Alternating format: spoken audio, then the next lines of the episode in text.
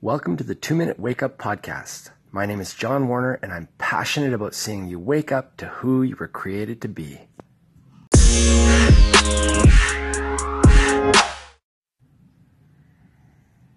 Throughout the creation narrative, we have this declaration, and God saw that it was good.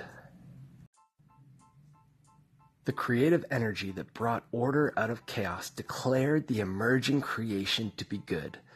From a biblical perspective, this creative energy exists as a fellowship of three in oneness, fully whole and complete, experiencing passion, vibrancy, life, and peace.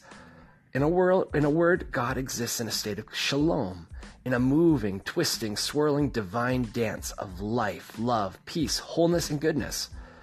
Appearing well over 200 times throughout the Hebrew Bible, shalom has a deep and layered meaning in which the human experience of it includes everything necessary to healthful living good health, a sense of well being, good fortune, the cohesiveness of the community, relationship to relatives and their state of being, and anything else deemed necessary for everything to be in order.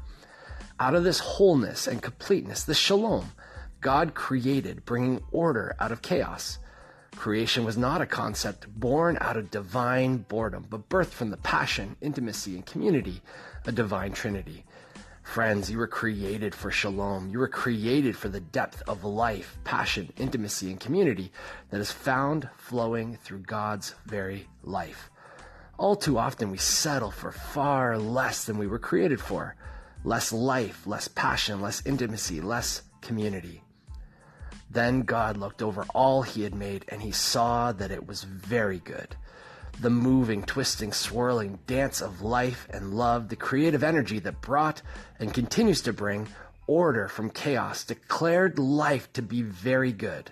Friends, don't settle. As part of creation declared to be very good, open yourself up to more life, more passion, more intimacy, and more community. Wake up to who you were created to be.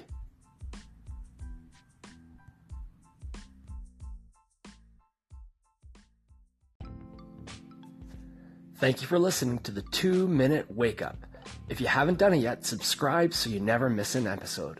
My name is John, and I hope that our time together has helped you wake up to who you were created to be.